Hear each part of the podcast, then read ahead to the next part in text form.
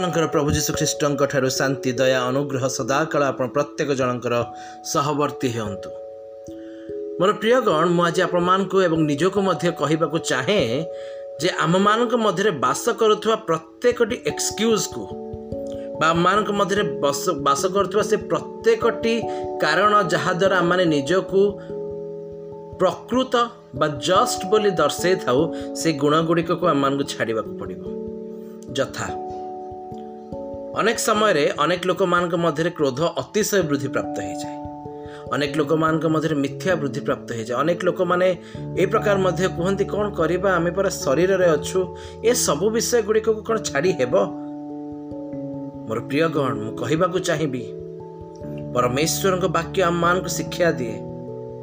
ଯେ ଯେକୌଣସି ବିଷୟରେ ଦାସ ଯେ ଯେକୌଣସି ବିଷୟରେ ପରାଜିତ ସେ ତାର ହିଁ ଦାସ।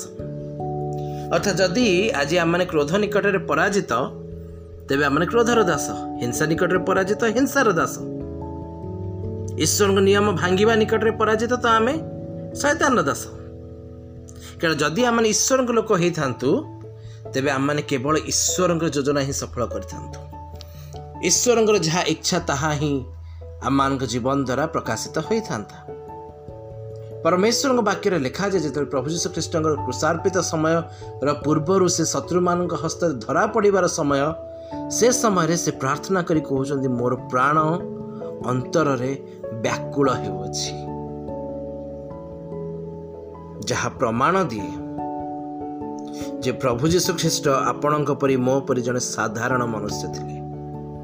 ଯାହା ପ୍ରମାଣ ଦିଏ ସେ ଆପଣଙ୍କ ପରି ମୋ ପରି ଏହି ଜଗତରେ ଏହି ରକ୍ତ ମାଂସ ଶରୀରରେ ଥିଲେ ଯେ ପ୍ରକାର ଆମମାନେ ଚିନ୍ତିତ ହେଲେ ଆମମାନଙ୍କ ଭିତରେ ଆଞ୍ଜାଇଟି ଲେବୁଲ୍ ବଢ଼ିଯାଏ ଆମମାନେ ବ୍ୟତିବ୍ୟସ୍ତ ହେଇଯାଉ ବିଚଳିତ ହେଇଯାଉ ସେବେଳେ ପ୍ରଭୁ ଯୀଶୁ ଖ୍ରୀଷ୍ଟ ମଧ୍ୟ ସେଦିନ ଆଞ୍ଜାଇଟିର ଶିକାର ହେଇଯାଇଛନ୍ତି କିନ୍ତୁ ତଥାପି ମଧ୍ୟ ସେ ପିତାଙ୍କର ଇଚ୍ଛା ସାଧନ କରିଅଛନ୍ତି ତଥାପି ମଧ୍ୟ ସେ ଆପଣା ଜୀବନରେ ଆମମାନଙ୍କ ନିକଟରେ ସାକ୍ଷ୍ୟ ସ୍ୱରୂପ ହେଇଛନ୍ତି ଯେ ଦେଖ ମୁଁ ମଧ୍ୟ ଶରୀରରେ ଥିଲି ମୁଁ ମଧ୍ୟ ରକ୍ତ ମାଂସରେ ଥିଲି କିନ୍ତୁ ମୁଁ ଦିନେ ହେଲେ ବି କହିନାହିଁ ଯେ କ'ଣ କରିବା ଏହା କ'ଣ ମୋର ସାଧ୍ୟ?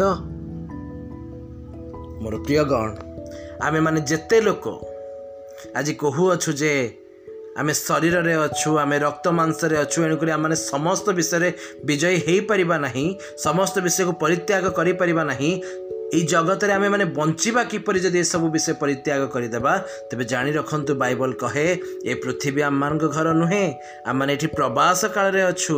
ପରମେଶ୍ୱର ବାକ୍ୟରେ ଲେଖାଯାଏ ଯେଉଁ ଈଶ୍ୱର ମୁଖାପେକ୍ଷା କରି ବିଚାର ନ କରନ୍ତି ତାହାଙ୍କୁ ଯେବେ ପିତା ବୋଲି ସମ୍ବୋଧନ କରୁଅଛ ତେବେ ଆପଣାର ଏହି ପ୍ରବାସ କାଳ ଭୟରେ କ୍ଷେପଣ କର।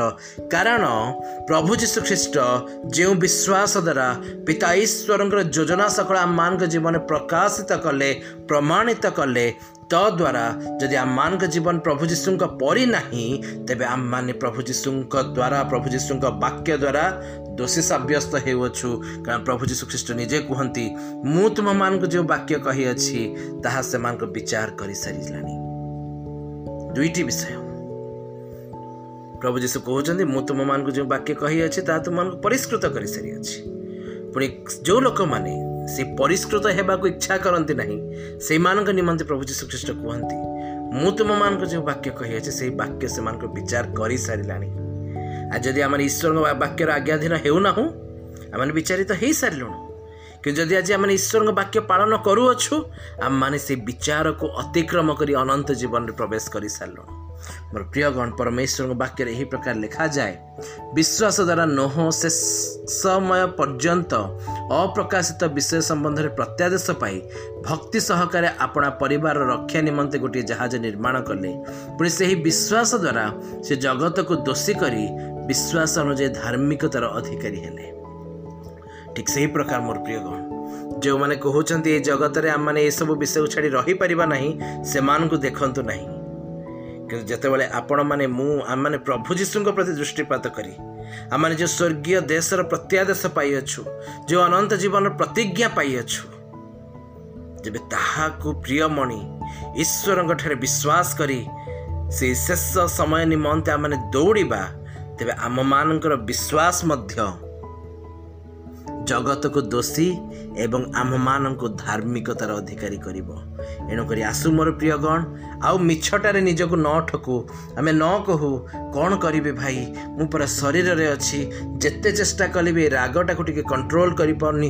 ମୁଖରୁ କୁଶ୍ଚିତ ବାକ୍ୟକୁ କଣ୍ଟ୍ରୋଲ କରିପାରୁନି। ତେବେ ମୋର ପ୍ରିୟଗଣ ମୁଁ କହିବାକୁ ଚାହିଁବି ପ୍ରଭୁ ଯୀଶୁଙ୍କ ସହଭାଗିତାରେ ଆସୁ ଆମମାନେ ବଞ୍ଚିବା। କାରଣ ଯଦି ସେ ପରୀକ୍ଷିତ ହେଇସାରିଅଛନ୍ତି ତେବେ ଆମେମାନେ ଯେତେ ଜଣ ପରୀକ୍ଷିତ ହେଉଅଛୁ ଆମମାନଙ୍କୁ ଉଦ୍ଧାର କରିବା ପାଇଁ ମଧ୍ୟ ସେ ସାମର୍ଥ୍ୟ ପରମେଶ୍ୱର ଅଟନ୍ତି। ସେହି ସାମର୍ଥ୍ୟ ଆପଣମାନଙ୍କ ପ୍ରତି ବର୍ତ୍ତୁ ପୁଣି ଖ୍ରୀଷ୍ଟ ଯୀଶୁଙ୍କ ହେତୁ ଆମମାନେ ପ୍ରତ୍ୟେକ ଜଣ ପରିଷ୍କୃତ ରହୁ ଏବଂ ନିଶ୍ଚିତ ଭାବରେ ସ୍ୱର୍ଗ ରାଜ୍ୟରେ ଆମମାନଙ୍କ ପାଇଁ ଆନନ୍ଦ ହେଉ। ପୁଣି ଜୀବନ ପୁସ୍ତକରୁ ଆମମାନଙ୍କ ନାମ କେବେ ବି ଲିଭା ନ ଯାଉ। ପ୍ରଭୁ ଆମମାନଙ୍କ ସହବର୍ତ୍ତୀ ଈଶ୍ୱର ହୁଅନ୍ତୁ। ଯୀଶୁଙ୍କ ନାମରେ ମାଗୁଛି।